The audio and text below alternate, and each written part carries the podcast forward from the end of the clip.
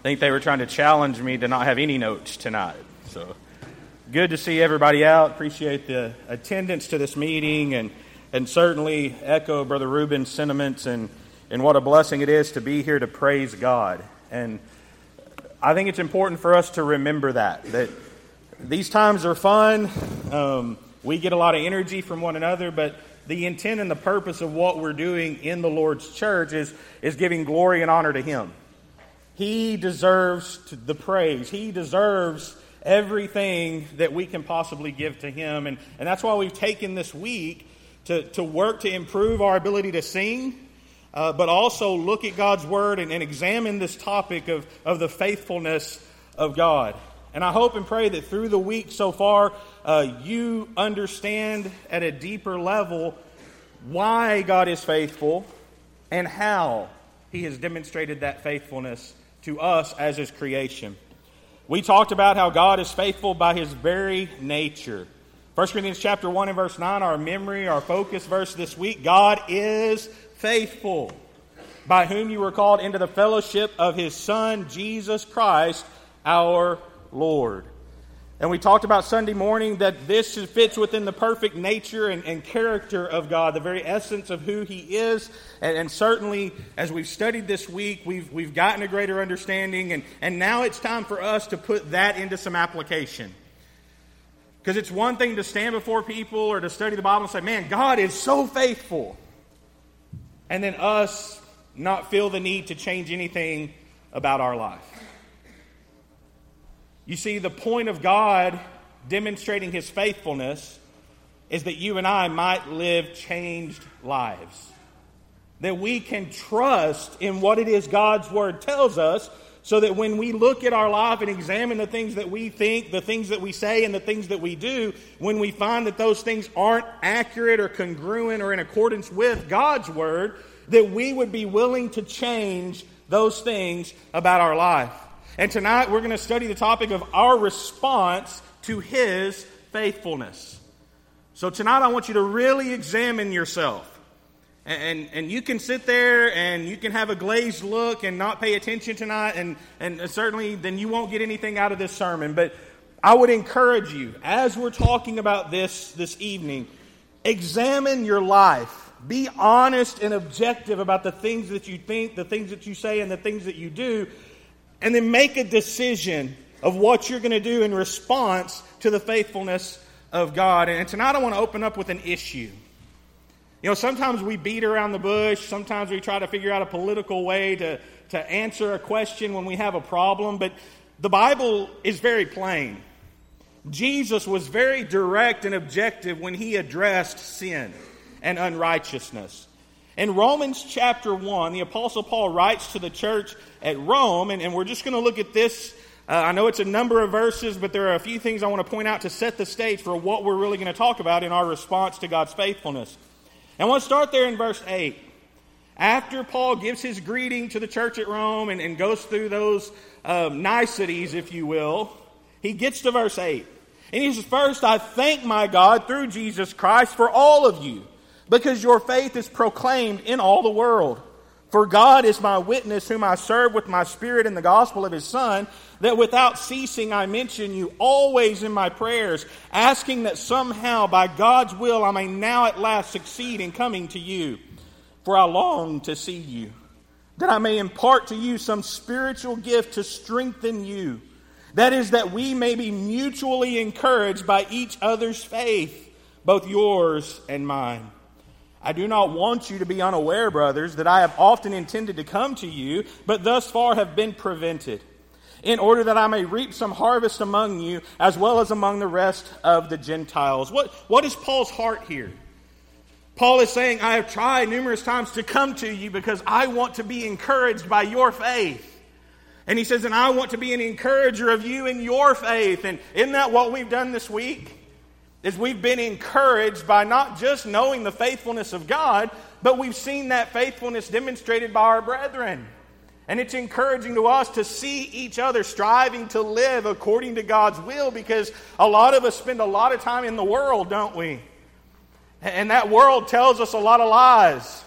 And that world is in rebellion against God, and, and that world tries to have an influence on us. So, isn't it a blessing to have times like this where we can spend so much time for an intended purpose to be built up in our faith?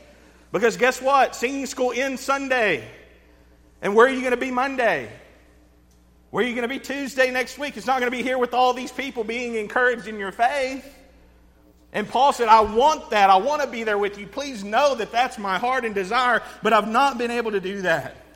Verse 14, he says, I am under obligation, both to Greeks and to barbarians, both to the wise and to the foolish. So I'm eager to preach the gospel to you who also are in Rome. Paul said, I'm under obligation. I want to tell you tonight, the message that I'm going to preach to you tonight I feel like I'm obligated to preach to you tonight. I want to tell you the message that I teach to you tonight may make you uncomfortable. It may make you think about some things that are going to put you in a position to where you're going to have to really determine do you want to serve God or not? But I want to tell you, I don't apologize for that. I'm obligated to do that. Now, we can have sermons that are just positive. I want to tell you, the end of this sermon is positive. The end of every sermon is positive because the end of every sermon is an invitation for people to accept the gift of Jesus Christ. What better positive message can we have than our brokenness can be changed into a glorious life serving Him? So, as we study this evening, understand I'm obligated to share this message with you as Paul was obligated to the Greeks and to the barbarians. And he said, I'm eager to preach the gospel to you. He says, For I'm not ashamed of the gospel. You know why he was, because he's not, he wasn't ashamed of it. Okay? Uh, he says, For it is the power of God for salvation to everyone who believes. To the Jew first and also to the Greek, for in the righteousness of God is revealed from faith, uh, for faith, as it is written, the righteous shall live by faith. Verse 18. Then he says, For the wrath of God. We don't like messages that start with that, do we? do we like to think about the wrath of God? No. Have we seen the wrath of God? Yeah. You read the story of Noah and the ark, right? And, and, you know, parents with their first children, oftentimes they'll, they'll decorate a nursery and they'll choose the theme of Noah and the ark. And, and you have this floating menagerie, right? And you have this boat and these animals, and everybody's just happy, and there's rainbow, and man, it's a great scene. And, and we put that on the walls. Do you understand? The story of Noah and the ark is really about the wrath of God. Because he destroyed everything but what was in that ark. And I want to tell you, there's coming a day where the Lord is going to return, and guess what? The works that are in this world and this world will be burned up and destroyed, and the fullness of the wrath of God will be poured out. Isn't that a message we ought to listen to? Brethren, isn't that a message we ought to preach? We don't have to be scared of it. And tonight I'm not trying to scare you, but I am trying to make you realize the wrath of God is real. And he says it's revealed from heaven against all ungodliness and unrighteousness of men, who by their unrighteousness suppress truth. Now, there's another sermon for you right there. Because their unrighteousness stemmed from what? A suppression of the truth. He says, For what can be known about God is plain to them because God has shown it to them, for his invisible attributes, namely his eternal power and divine nature, have clearly been perceived ever since the creation of the world. And the things that have been made so that they are without excuse. For although they knew not God, or they knew God, they did not honor him as God or give thanks to him, but they became futile in their thinking, and their foolish hearts were darkened. In conclusion, he says, claiming to be wise, they became fools and exchanged the glory of the immortal God for images resembling mortal man and birds and animals and creeping things. Verse 24 Therefore, because of that, because of their willingness to give up the glory of God and substitute it with creatures and beings that he had himself created, God gave them up in the lust of their hearts to impurity, to dishonoring of their bodies among themselves, because they exchanged the truth about God for a lie, and worshiped and served the creature rather than the Creator, who is blessed forever. Amen. You see, we look at our culture and we look at some of the things that are prevalent in our culture and our society, and we say, man, the world's in a really bad spot right now. We look at our nation and say, where have we gone? Where have we gone wrong? What's it going to take to get people to turn back to God? I want you to understand this isn't a problem that just popped up in 2023. Paul addressed it here in Rome. Because the problem is, guess what? We want to put ourselves in the seat of God. We want to be the authority. We want to say we make the rules. Therefore, we take what God creates as a beautiful creature and a creation, and we say, No, no, no, God, you messed it up. And I get to determine what I will be. I get to determine my destiny and what I will become. I want you to know each of us was created by God for a purpose, and guess what that purpose was? It's to glorify Him. Young men, God designed you, created you for the purpose that one day you would be a godly man who would lead a family, who would lead his wife, who would train his children to be followers of Jesus Christ. Young ladies, God created you for a purpose that you would be laborers in his kingdom, that you would marry, that you would have children, that you would train and, and bring those children up in a Christian home training and teaching them to have a fervent love for Jesus. Is there any more noble calling? Yet we've substituted that. And we said other things are more important. I'll tell you what God designed you to be supersedes anything that your heart may feel. And I want you to understand the importance of that statement. Because your feelings can be fickle and your feelings can change. And if your feelings are in opposition to what clearly is taught by Jesus or the Word of God, then you have to make a decision. And guess what? No one in here is going to beat you up to make the right decision. But we'd be foolish not to teach you and try to show you the truth of what the God's Word teaches so that you could make an informed decision. You see, tonight's lesson is about the pursuit of holiness. You see, because God is faithful, has been faithful to us as His children, we've been called to a higher calling. We've been called to live lives that are different than the lives that are around us in this world. And we shouldn't be ashamed of that, but we should embrace that and dwell together in His holiness. In Hebrews chapter 12 and verse 14, the writer says, strive for peace with everyone. Do we want peace? You know, the joke was that every time you had a Miss America pageant and it got to those questions, or well, what, what's one wish that you have? Well, I wish for world peace. that, that, sounds wonderful, doesn't it? Yeah, we all want world peace. And, and the Lord said, strive for peace with it. We should strive for peace. But then he says something else. It's not just to be peaceful. Because sometimes if we say we're striving for peace, we will not say the hard thing that needs to be said because we just want to keep the peace. And certainly we need to be peacemakers. But then he goes on to say, and for holiness. Uh oh. How can we have both? I'll tell you, there's a way. Because as we're striving for holiness and we're striving for, for peace with everyone, the peace that we're talking about is the peace in knowing that we are true to God. And that that truthfulness with God opens the door of opportunity for others to see that shining. And we can be the salt of the earth and, and the light that's set on a, the city that's set on a hill and a light that's not hidden under a bushel. And he says, For without that, no one will see the Lord. Do you understand that? If you're not striving for holiness, you won't see the Lord. You're not just accidentally going to be a Christian. You have to strive for it. You have to work for it. You have to pursue it. Now, we understand what it means to pursue something, don't we?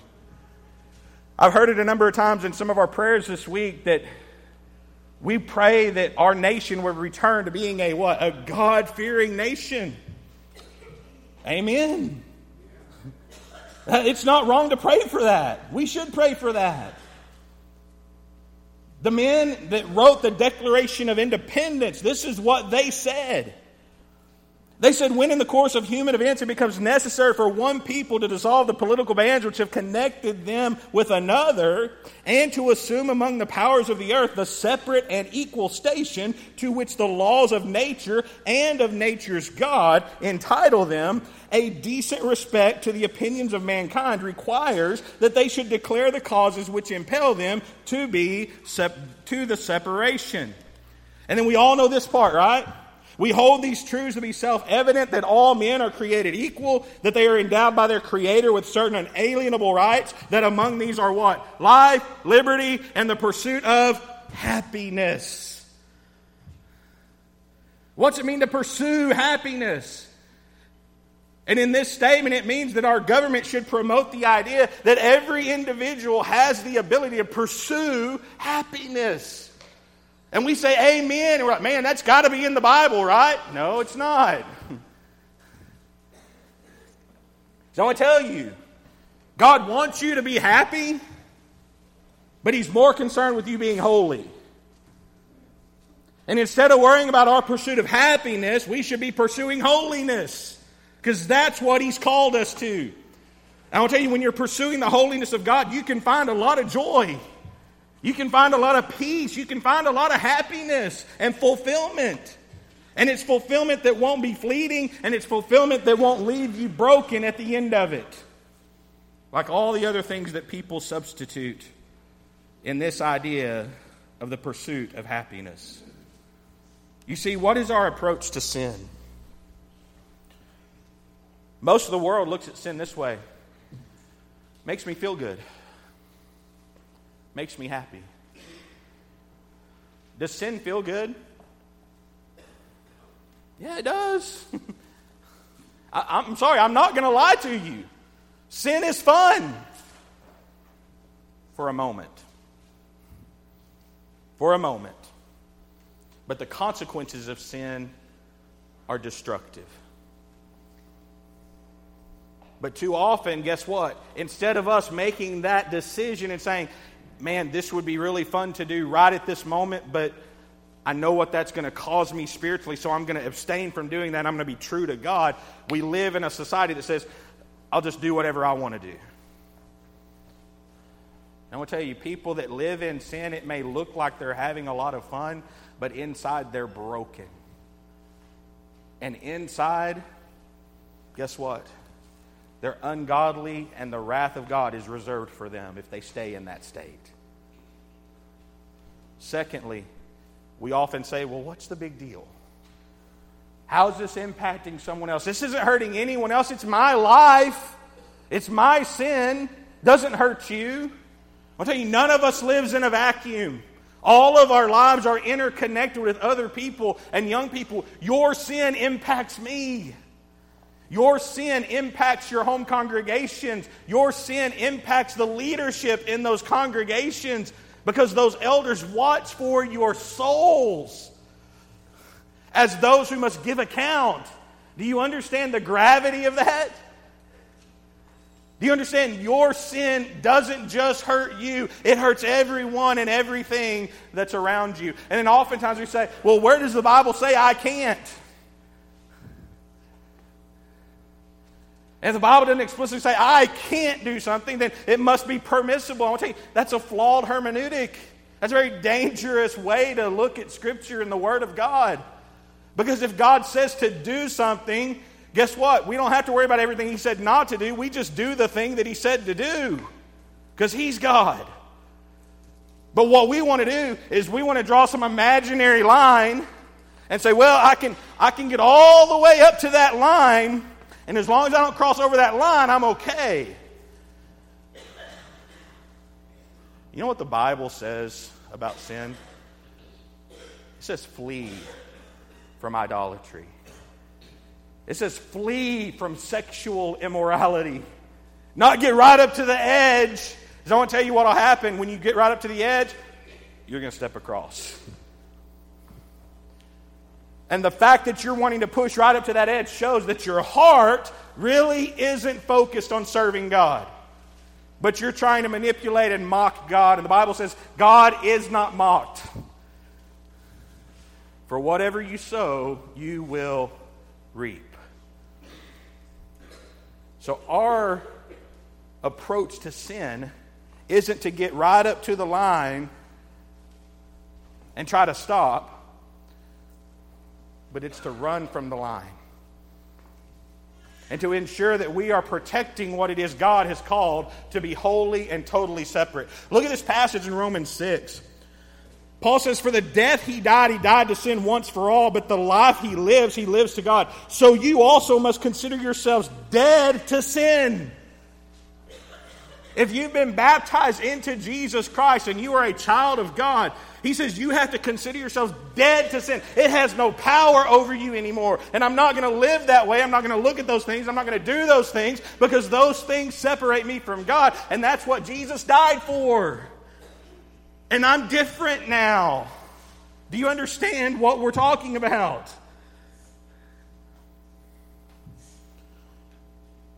And that we are alive to God in Christ Jesus. 1 Peter 1 and verse 16 says, Be holy because I am holy.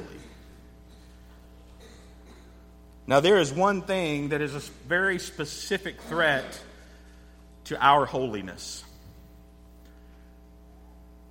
And it comes in the form of sexual immorality. Now, does this topic make us uncomfortable?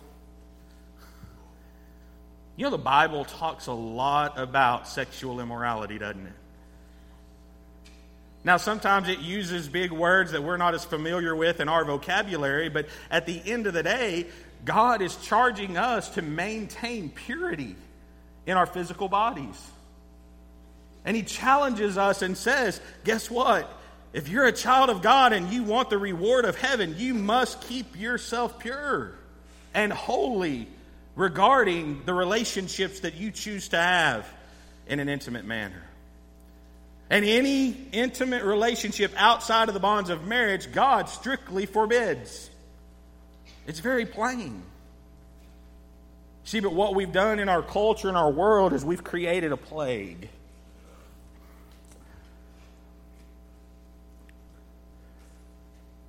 Because, for one, people are uncomfortable to talk about sexual immorality because we're afraid we will hurt someone's feelings. And the intention tonight is not to hurt anyone's feelings. the intention is to save souls. And the intention is to be honest with you, young people, because of the love that we have for you. That you would guard your hearts and you would protect yourself from this plague, because if this plague gets a hold of you, it will make it very difficult to have pure, godly relationships as you move forward in your life. Is pornography a problem in our culture? I can see the heads of our young people nodding. It is. Uh, we've had some uh, discussions this week, and I think Zach even talked about being careful what you allow your eyes to see on your computer screens. And, and we've kind of, in a veiled way, talked about some of those things tonight. We're going to be very plain. Okay? Uh, and, and parents, if you think your kids don't know about this stuff, please don't lie to yourself any longer. they know. They've been exposed to it more than likely, unfortunately. And the longer we act like this isn't a problem, that's not a problem in the church, then guess what? We're going to continue to see lives destroyed because of it. And tonight we want to heed the warning of the Word of God. Now, I'm going to share some statistics with you. 30,000 people view pornography every second. Every second. 30,000 people. The United States produces 89% of all pornographic web pages. You know where they don't have this issue? Eastern cultures. the Middle East, they take a very hard moral stance against such things. But our country embraces it, and guess what? We produce almost 90% of all the pornography that's out there in the world. 25% of all search engine requests are about sex. That's 68 million searches. 200,000 Americans are addicted to pornography, which means they spend more than 11 hours a week online viewing and watching pornography. Porn addiction is accompanied by other co occurring disorders such as anxiety, depression, and substance abuse. Is that enough to make us concerned? There's more. 40% of porn addicts lose their spouses. 58% suffer considerable financial losses. 33% of high volume users of pornography lose their jobs. 56% of divorce cases involved one person having a pornography obsession. Pornography use increases the marital infidelity rate by more than 300%. Is that enough? The average age of initial pornography exposure is 11 years old. Average. 93% of boys will see pornography before they turn 18 years of age. 57% of teens search out porn at least monthly. 56% of divorce cases involved one person having an obsession with porn, and 87% of college age men report using pornography regularly. 80 and understand these are statistics, which means these are the ones who are acknowledging that they're doing it. So the number actually is probably what? A little bit higher. Is that enough to be concerned about? 75% of parents believe their child had never encountered pornography. Maybe you're in that 75% tonight as a parent of one of these children. 53% of those children reported that they had, in fact, viewed porn. So, of those 75% of the parents who said, No, my kid's never seen it, 53% of those said, Oh, yeah, I've seen it. And I've viewed it. I've looked at it. I've gone after it. 71% of teens hide online behaviors from their parents. Young people, I'm not trying to out you to your parents. I'm just being honest, okay? I have teenagers in my house. They have friends that come to our house quite regularly. And in every one of their pockets are one of these. And anytime I walk in a room and I see very quickly this happen, that spawns a question for me to my if it's my sons that do it, that spawns a question. Let me see your phone. Right? Because what's that indicate? You're looking at something you shouldn't be looking at. I'll do it to their friends too. you're in my house, you're on my Wi Fi. Guess what? Let me see your phone. Because you hide it. 45% of teens who consume pornography did so to learn about sex. They were curious, and that's how they know their friends talk about it, or, or they've seen a little bit and they, they search it out because that's how they want to learn. You know how our young people should learn about sex from the Word of God? And from parents who lovingly teach them the truth so that they don't learn a distorted lie about it that's deceptive and of Satan. Over 20 independent studies find a high correlation between porn use and decline in mental health. And I can go into a lot of details about that, of what pornography does to the brain, but essentially it does the same thing as other substances. Because what it does is it gives your brain a rush and a dump of dopamine, and it feels really good. And then to achieve that same level, guess what? You have to do more and more and more. And then the things that you seek out get more ungodly and more ungodly and more ungodly because you're training your brain of how it responds to what it sees. And we see a decline in mental health of those who really have an issue viewing pornography. Is that enough? There's more. One in five youth pastors and one in seven senior pastors use porn on a regular basis. So let's not act like this isn't in our churches. Let's not act like, oh, that's just in the world, that's in the public school system. No, it's in the church. 43% of all church leaders say they have struggled with pornography in the past. 64% of Christian men say they watch porn at least once a month. 15% of Christian women say they watch pornography at least once a month.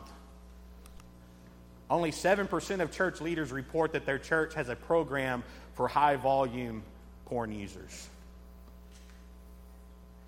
Leaders and congregations, if you don't have some plan in place to help people struggling with this, you better get one quick. Because this issue isn't going away. Is that enough? 90% of teens and 96% of young adults are encouraging, accepting, or neutral when discussing pornography with friends.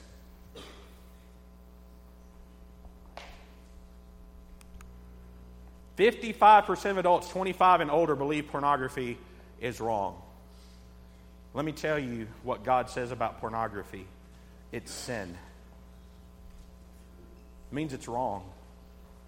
And if you allow your eyes to look at that and you fulfill the lust of your flesh as you're viewing that, guess what? Sin is taking hold of your life.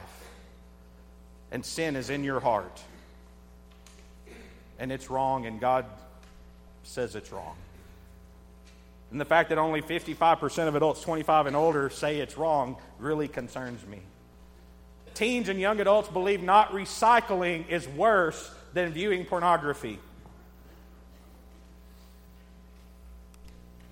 43% of teens believe porn is bad for society compared to 31% of young adults age 18 to 24.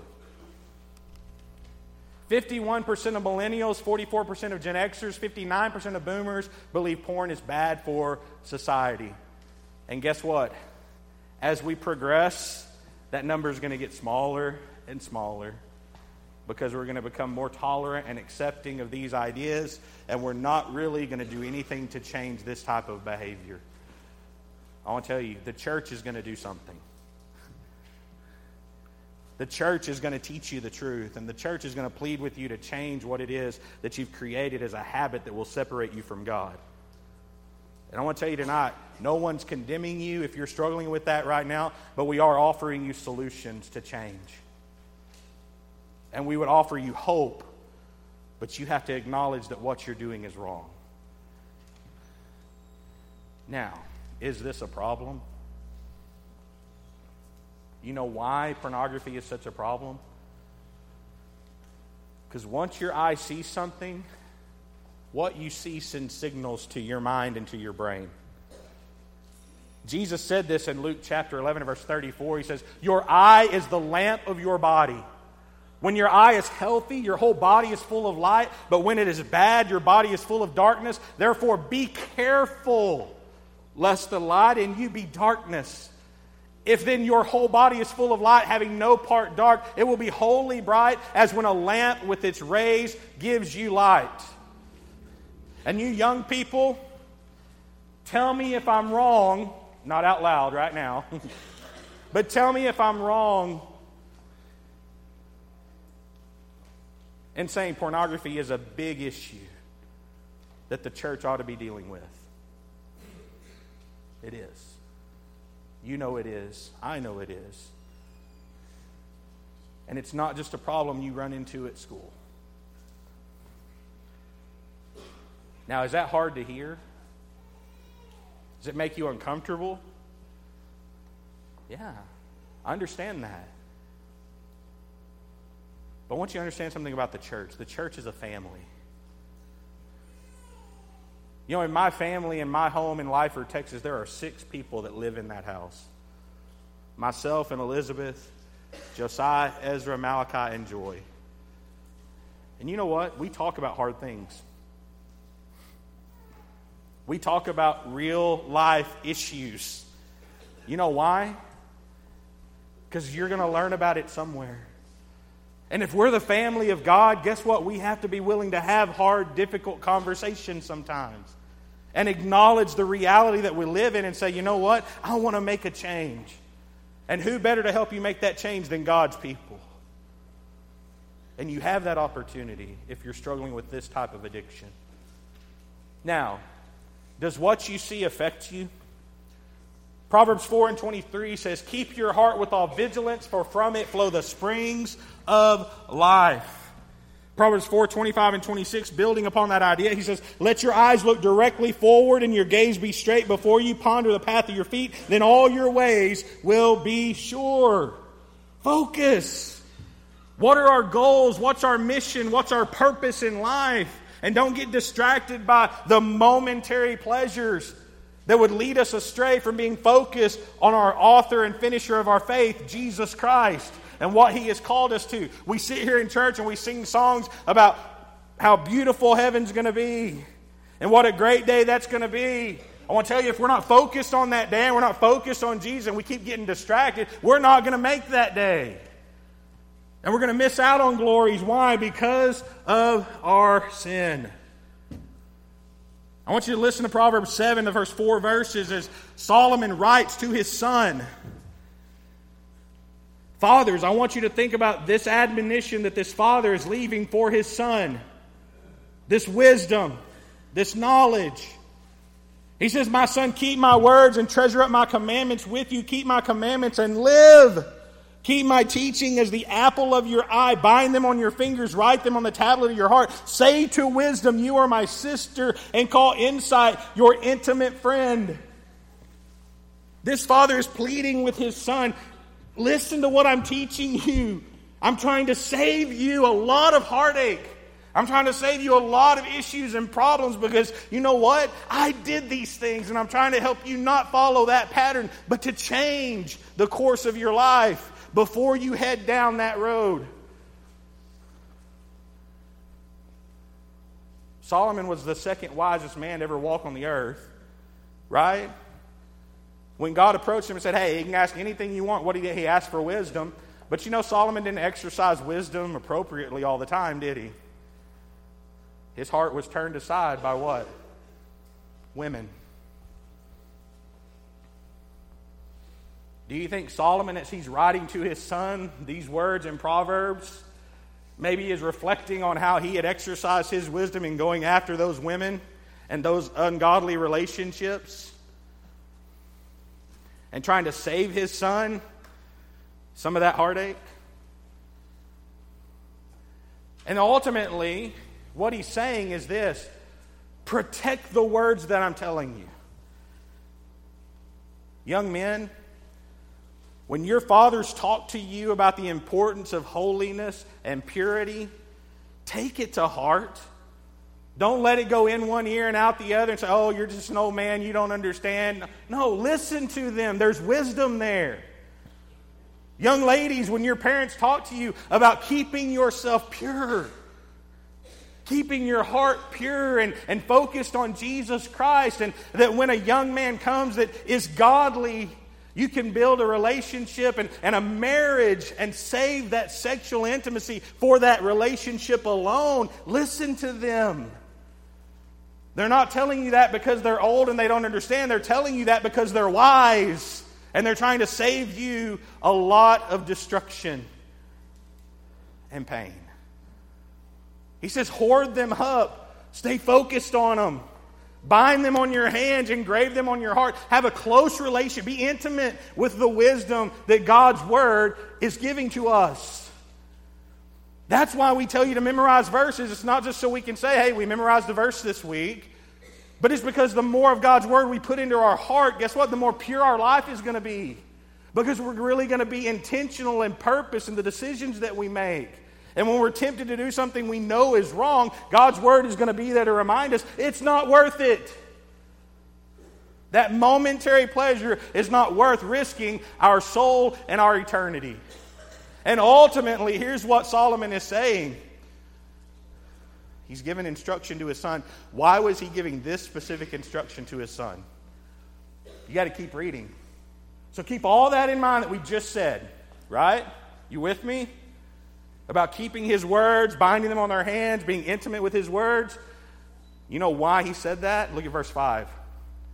To keep you from the forbidden woman, from the adulteress with her smooth words. What was Solomon warning his son about? A seductress. A seductress who would seek opportunity to have a relationship with him, who would flatter him with kind words, who would put on the sweet smelling perfume, who would adorn herself in beautiful clothing who would entice him to come and lie with her in her bed, who would reassure him and say, My husband is gone. He's not going to come around. We're, we're safe. There's security here. And young people, you may not have that experience with other people yet. But I'll tell you, every time you open up your phone or your laptop, or your iPad or your tablet, whatever device you have, I want to tell you there is an evil seductress looking, looking to get a hold of you. And you better be wise. And you better have stored up God's word in your heart to fight that temptation. And, brethren, I'm sharing this because I'm tired of getting the phone calls. I'm tired of getting the calls saying, we have someone in our congregation who's struggling with pornography and their home is falling apart. I'm tired of getting the calls, I lost my job because I was looking at pornography at work. I've lost everything because this seductress took a hold of their life. The problem's real. Now, what to do now? I'm going to tell you the first thing we do is we trust God. Proverbs 3, 5, and 6 says, Trust in the Lord with all your heart, and do not lean on your own understanding. In all your ways, acknowledge Him, and He will make your straight your paths. We've talked about the faithfulness of God. You know why we've talked about that? Do you trust Him? Do you trust God? Do you? you? You have to answer that. Not out loud right now. You have to answer that, though. Do you really trust God? And when God says this is an abomination, this is sinful, this will destroy your life, do you listen? Or do you just do what you want to do because you really don't believe? Oh, we trust God because we want to go to heaven, but we don't trust Him when He's given us warnings about protecting and guarding our heart and our soul. You got to trust Him all the time, which is why His faithfulness is so important and pivotal to us. Number two, we got to be different. And not be different for the sake of being different. Be different because we're following after the pattern of a holy God and a creator.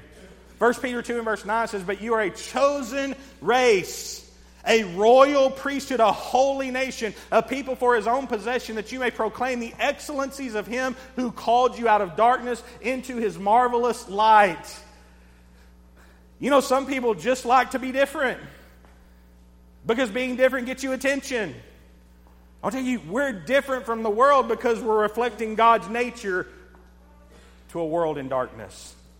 That's why we're different. Not just so people can say you're different, but because that they can see Christ living in us. How many times have we sung Galatians 2 and 20 this week? I'm crucified with Christ, nevertheless I live, yet not I, but Christ lives in me, and the life I now live in the flesh, I live by the faith of the Son of God, who loved me and gave himself. I'm no longer mine. I'm His. And when the world sees me, they need to see Jesus, right? That's what that verse is telling us. That's why we need to be different. Number three, young men, I want all your eyes on me right now. You look at women differently. And I'm not just talking about the young men up here, you men in the back. You need to look at women differently. They are not there to only satisfy your pleasure. And here's what the Bible says about those women. It says, Do not rebuke an older man, but encourage him as you would a father. Younger men as brothers. Older women as what? Mothers. Younger women as sisters in all purity. I want to tell you, when I look at my wife, I can look at her as my wife and we get to have a relationship with each other, I want to tell you that in the sight of God is pleasing to Him, that is honorable. And she's the only one I get to share that with, and she's the only, or I'm the only one she gets to share that with. And it's beautiful within the context of what God created for us to have. And when I look at another woman, you young ladies that are younger than me, guess what? I look at you as a sister. Therefore, my behavior towards you should be that of a brother and a sister. And anything more than that, I want to tell you, is ungodly.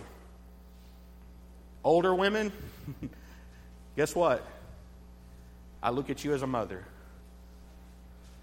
You see, but our culture has hypersexualized everything.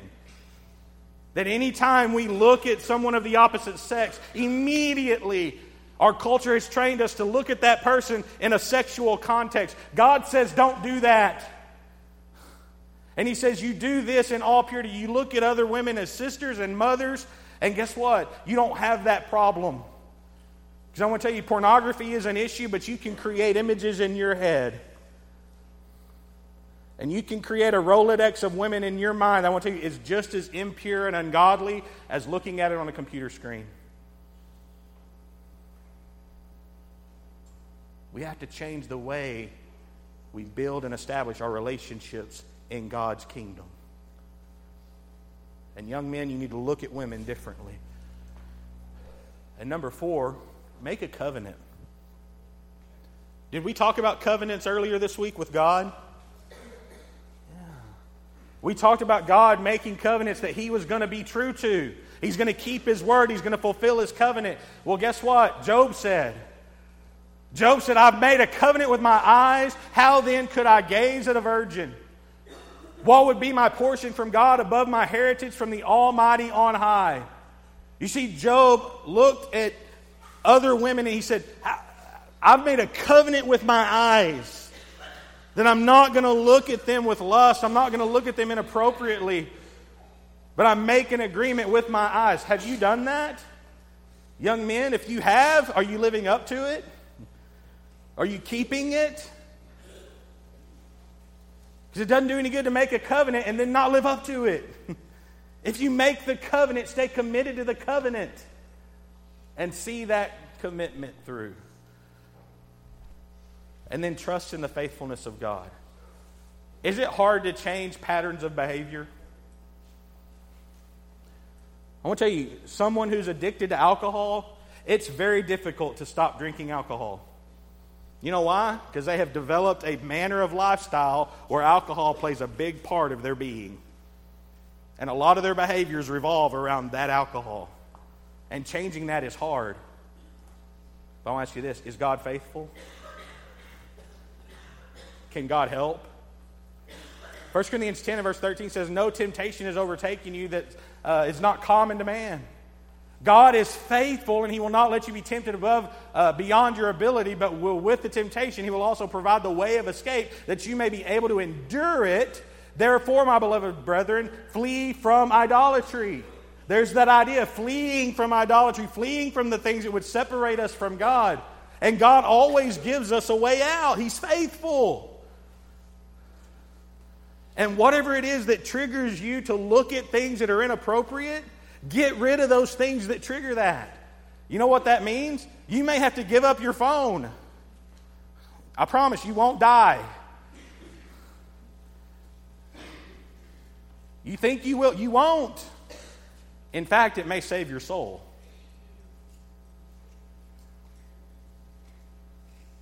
Put yourself in positions that would not allow you to even look at something inappropriate.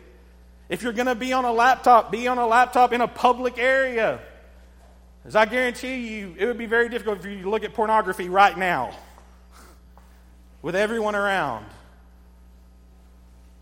Because most of the time you go do that where? By yourself. So if that's the problem, don't go by yourself with those opportunities for Satan to get a foothold into your heart. I want to challenge you tonight. And I want to ask you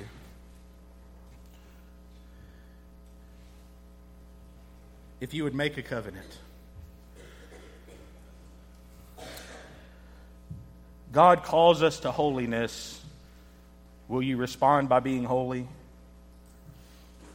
Will you make a covenant to lay down the distractions that are separating you from God? Will you make a covenant to be a better husband, a better father, a better wife, a better mother? Because if you'll commit yourself to that and you'll make that covenant, your life will glorify God. In 2 Kings 23, a young man named Josiah was king of Israel. And he was a restorer of God's people. And they had found the book of the law, and they caused that book of the law to be read in, in, in front of all of the nation. And you know what Josiah did upon reading that? The first time he read it, he tore his clothing and he repented. And then now, as they're reading that law to all of the nation of Israel, the Bible says in verse 3 of 2 Kings 23 the king stood by the pillar and made a covenant before the Lord to walk after the Lord and to keep his commandments and his testimonies and his statutes with all his heart, all his soul, to perform the words of the covenant that were written in this book. King Josiah said, You know what? Reading this has reminded me of where I ought to be with God, and I'm making a covenant today to stand with God. I'm making a covenant that what His Word tells me I will do. When His Word tells me not to do something, I'm not going to do it. And I'm going to be pure in my heart and my mind toward God who made me to glorify Him. I'm committed to that. And Josiah said, I'm making that covenant. And guess what all the people did? And all the people joined in the covenant. Can you picture that? that King Josiah makes that stand for the covenant. And then all of the nation of Israel says, We're with you. We're committed to this. And maybe you need that tonight. Maybe you need to make that covenant. I want to tell you, you won't make that covenant by yourself. So I'll promise you one thing I'll stand by you and make a covenant with you. The leaders in this congregation will stand by you and make a covenant with you to help you to break the cycle and to break Satan's hold on your heart because we don't want anyone here missing out on eternity with God. Tonight, I want to ask this simple question Who do you trust? Do you trust God? Do you really trust Him? Psalmist, Psalm 33 and verse 4 says, The word of the Lord is upright and all his work is done in faithfulness. His word's true. You can count on it day and night. You know what you can't count on? Your own heart. You may feel a certain way tonight. You may know what the Word of God says pertaining to sexual immorality. And you may have other thoughts in your heart. You may have doubts. You may have questions. I want to tell you trust God's Word. Don't trust your own heart. You know why? Jeremiah says in Jeremiah 17, the heart is deceitful above all things and desperately wicked. Who can understand it? He says, I, the Lord, search the heart and test the mind to give every man according to his ways, according to the fruit of his deeds. And Jesus says, there's but two paths one that's straight and narrow that leads to life and one that's broad that leads to destruction. Tonight, you got to make a choice. And if you're ready to get serious with God, you're ready to come and confess your sins. Remember what we've talked about all week? He's faithful and just to forgive you. But He can't forgive you if you don't acknowledge it. Acknowledge it tonight. Get the help that you need from your brothers and sisters in Christ, and let's make a covenant together to walk holy before a holy God. And we'll do that with you. All you have to do is come to the front as together we stand and sing.